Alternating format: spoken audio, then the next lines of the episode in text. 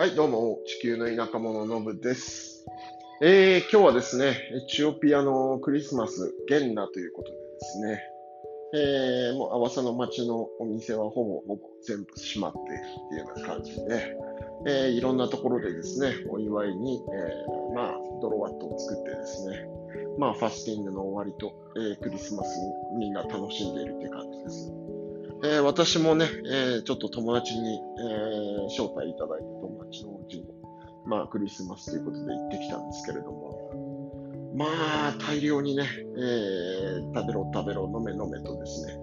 え食べさせられ、ちょっとね、ここ数日、食中毒チックな症状があり、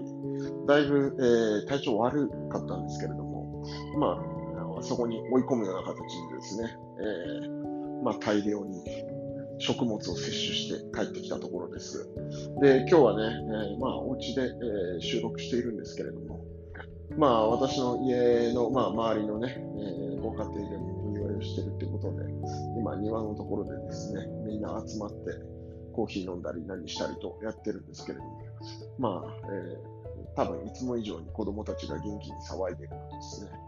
うん、あのおそらくノイズがすごい入っちゃってるのかなと思います。はい。で、まあ、このゲンナということでですね、クリスマスなんですけれども、まあ、いわゆるね、我々の知るクリスマスとはまたちょっと趣が違うというかですね、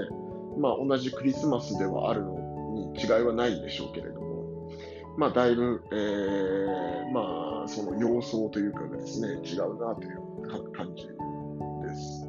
えー例えばですけれども、えーまあ我々クリスマスというとね、何を思い浮かべるかっていうと、おそらくね、サンタクロースなんていうのをイメージしたりすると思うんですけれども、まあエチオピアにはですね、基本的にそのサンタクロースという存在自体があまり認知されていないっていうのが一つ。で、えーまあ、今日友達とね、えー友達の実家で、えーご飯を食べに来たんですけれども、エチオピアンクリスマスのサンタクロースっていうのは、えっ、とね、まあなんかこう緑の布でですね、肩の部分になんかこう、えー角みたいなのを生やしてですね。で、まあそれ男性なんですけど、で、なんかこうハットかぶってエチオピアの伝統衣装をその下にかなんか着るみたいな感じでですね、なんかこうアニメのキャラクターとかでですね、なんか魔界のボスみたいなのが着てそうなマント。で、えー片側の、えーなんていうの、肩にこう、出っ張りがすごいあるみたいなのが、まあ、エチオピアンサンタクロースみたいなもんだ、みたいなこと言われてですね、あ、そうなんだと、これまでね、ね何年もそのゲンナっていうものを通り過ぎてきてはいるんですけれども、初めて、へーそういうのがあるんだなぁなんて思ってね、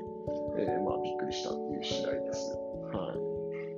い。で、まあ、基本的にね、エチオピアのクリスマスっていうと、まあ、あの、多分、日本以外の国、まあ、その、キリスト教徒の国とかほとんど多分そうだと思うんですけど、やっぱりその家族で、えーねえー一緒に時間を過ごす、まあ、大切な日だったりとかするわけなんですよ。まあ、日本の場合ね、えーなんかクリスマスといえばこうカップルの日みたいな感じになってると思うんですけれども、まあ、エチオピアの場合はその家族で過ごす、えー大事な、まあ、休日っていう感じなんですけど、祝日っていう感じなんですけれども、まあ、今日はね、えーその友人、まあ、あのー私のね、えー現場での建設関係のところをやってくれてるテリー君っていうね、建築家というか、まあ、彼がずっと前からどうせ、ノブお前一人だろうと。一人で、なんかゲンな寂しいんじゃないかと。で、うちの実家母親一人だし、えー子供も俺しかいないし、うちに来て、なんか一緒にクリスマス祝おうぜとかって誘ってくれてですね、まあ彼がなかなかいいやつなんですけれども、まあ以前にもちょっと話したかもしれないですけど、まあ彼も31に時期になるみたいな感じなんですけど、まあね、エチオピア、都市部だとね、だいぶ結婚年齢みたいなのが遅くなってきてはいるものの、それでもやっぱり、まあ、30過ぎてね、安定した職を持っていて、えー頑張って働いている人なのに、まあ彼自身ね、とても賢い人間だと思うんですけれども、まあなんかこうパートナーがいないっていうところでですね、えーまあなんでなのかよくわかんないんですけど、うん、まあそんなこんなでね、彼の実家に行って初めて彼のお母さんにも会ったんですけど、まああんまり英語は得意じゃないということで頑張ってね、あんま腹声でコミュニケーション取ってたんですけど、うん。やっぱりどこの国、まあ、世界中母親っていうのはみんな同じでですね、息子の幸せを願ってるわけですね。で、片親でテディのね、母親はずっと、えー、まあ、ある年齢、えー、小学校の低学年ぐらいからかな、まあ、父親がいなくなってしまって、いなくなってしまってっていうのは、なんか他の女性のところに行ってしまったっていうことらしいんですけれども、まあそこからね、女で一つずっとテディを育て続け、で、大学もしっかりと出してですね、で、今や立派な建築家となったテディ君なわけなんですけれども、まあね、最近車買ったりとかね、えー、まあ、いろいろと、まあお金も稼いで、順風満帆に行ってるんですけれども、まあ唯一ね、その彼の母親と話していて、やっぱりその嫁さんがいないとかね、もう私は、えっ、ー、と、何そのテディのね、子供を面倒見るのが、もうこれからの人生の楽しみなのに、全然女の子を連れてきてくれないのなんていう話をしていてですね。なるほど、とか思いながらですね、まあどこの母、まあどこの国の母親も一緒だなというのと、えー、なんか昔ね、私も小さい頃、まあ正月であったりお盆であったりとかね、えー、母方のおばあちゃんの家になんか行ったりとかしましたけれども、そういう時にね、おばあちゃんがやっぱり一生懸命ね、いろいろ準備しておいてくれてですね、えー、たらふくご飯を食べるわけじゃないですか。で、これ、日本のね、田舎出身の人だったらみんな経験あるというか、田舎にね、祖父母の家があったりする人みんな経験あると思うんですけど、これも食べな、あれも食べなってね、もうこれ以上食えないよみたいなところからもさらにまあ食べ、食べな食べなっていうですね、まあなんかとにかくやっぱりその孫であったり子供であったりがね、えー、ご飯を美味しそうに食べてるっていうのが多分親であったりとかね、えー、おじいちゃんおばあちゃんからすると幸せな光景なんだろうと思うんですけれども、まあそれと似たようなものを感じつつですね、若干体調悪かったものの、まあ大量に飯を食ってですね、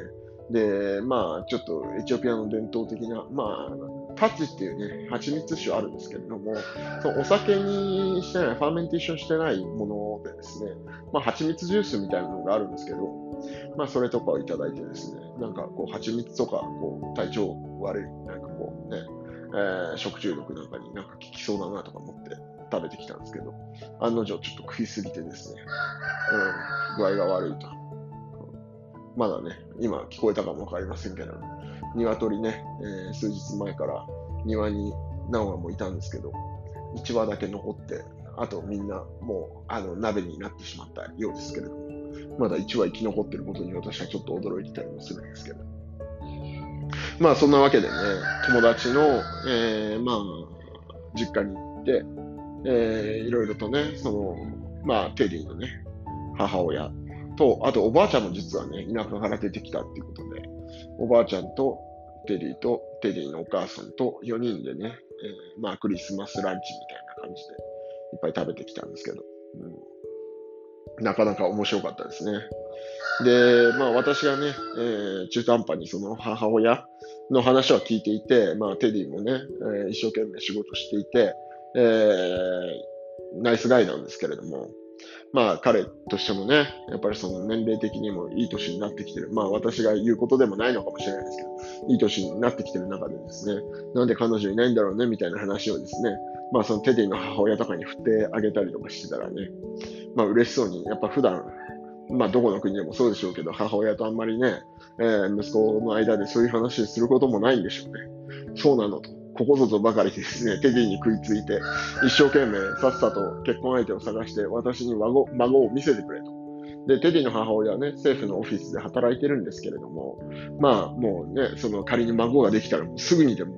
その仕事辞めて、えー、もうずっと日中から、えっと、あんたの子供を面倒見る準備はできてるなんていう話をしながらですね、めちゃくちゃニコニコしていてですね、まあ話のきっかけというか、やっぱりどこの国でも、まあエチオピアね、日本よりはよっぽど多分その家族の絆っていうのは深かったり、家族の仲がいいケースが多いとは思うんですけれども、それでもやっぱりその辺の話っていうのはね、母親と息子の間でなかなかしづらいみたいで、私が間に入ることによってですね、普段言いたくても言えなかったテディの母親の意見みたいなのがね、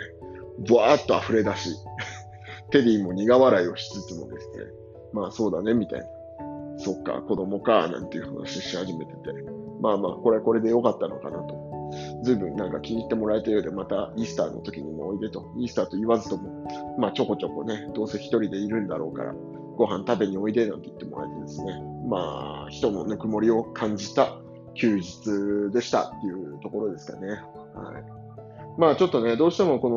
まあクリスマスもそうですし、あとイースターとかもそうなんですけど、えっと、大きなその祝日とかの前後はですね、1週間ぐらいやっぱりその業務量というか仕事をほとんどビジネスサイドね、えー、落ち着いてしまうというか、みんなね、帰省してたりとかっていうこともあってですね、なかなか進まないことが多いんですけれども、一応火曜からまた現場の方を動かすよということでね、テリー君とも、まあ、約束してくれましたし、まあ、ちょっと、えー、まあね、こう体調不良、おそらくね、この祝日でどうせ仕事動かないしなっていう、まあ、こう気の緩みとかもあったと思うんですけれども、まあね、普段あんまり体調崩すことないんですけれども、ここのところね、オミクロンっぽいものにかかってみたりとかですね、まあ、あと食中毒久しぶりに、うん、当たったなっていう感じがしたりとかですね、うん、やっぱりその祝日前後でちょっと気が抜けたところにね、こうやって、えー、まあ、病というかですね、うん、ちょっと体調不良が訪れるみたいなのはね、やっぱりこう気を張ってないと、病は気からっていうのは本当なんだろうなとか思ったりした次第ですと。まあ、いずれにしてもね、えー、ぼちぼちと、これで今日でクリスマス終わって、明日、明後日、みんなね、えー、残ったドロワットとかを食べつつですね、うん、月曜あたりには、え、みんなね、えー、自分の住んでる街にこう大移動が始まったりすると思うんですけど、で、まあ火曜、水曜あたりから本格的にまた動き出すかななんて思っている次第ですと。はい。で、まあ今日はそんなところですかね。はい。まあ、現な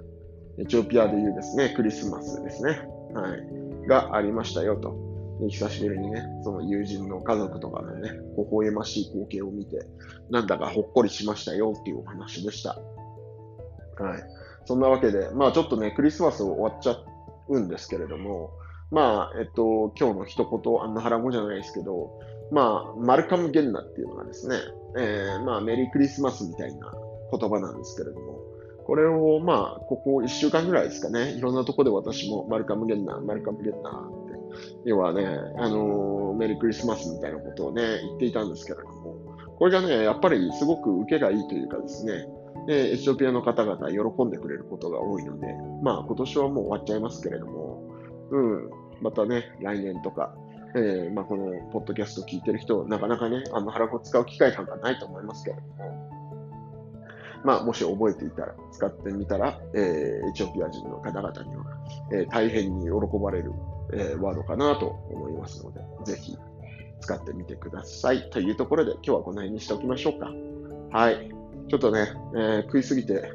えー、ただでさえ食中毒っぽい状況でですね、ずっと下痢してるみたいな状況なんですけど、まあ、大量に食べてしまってですね、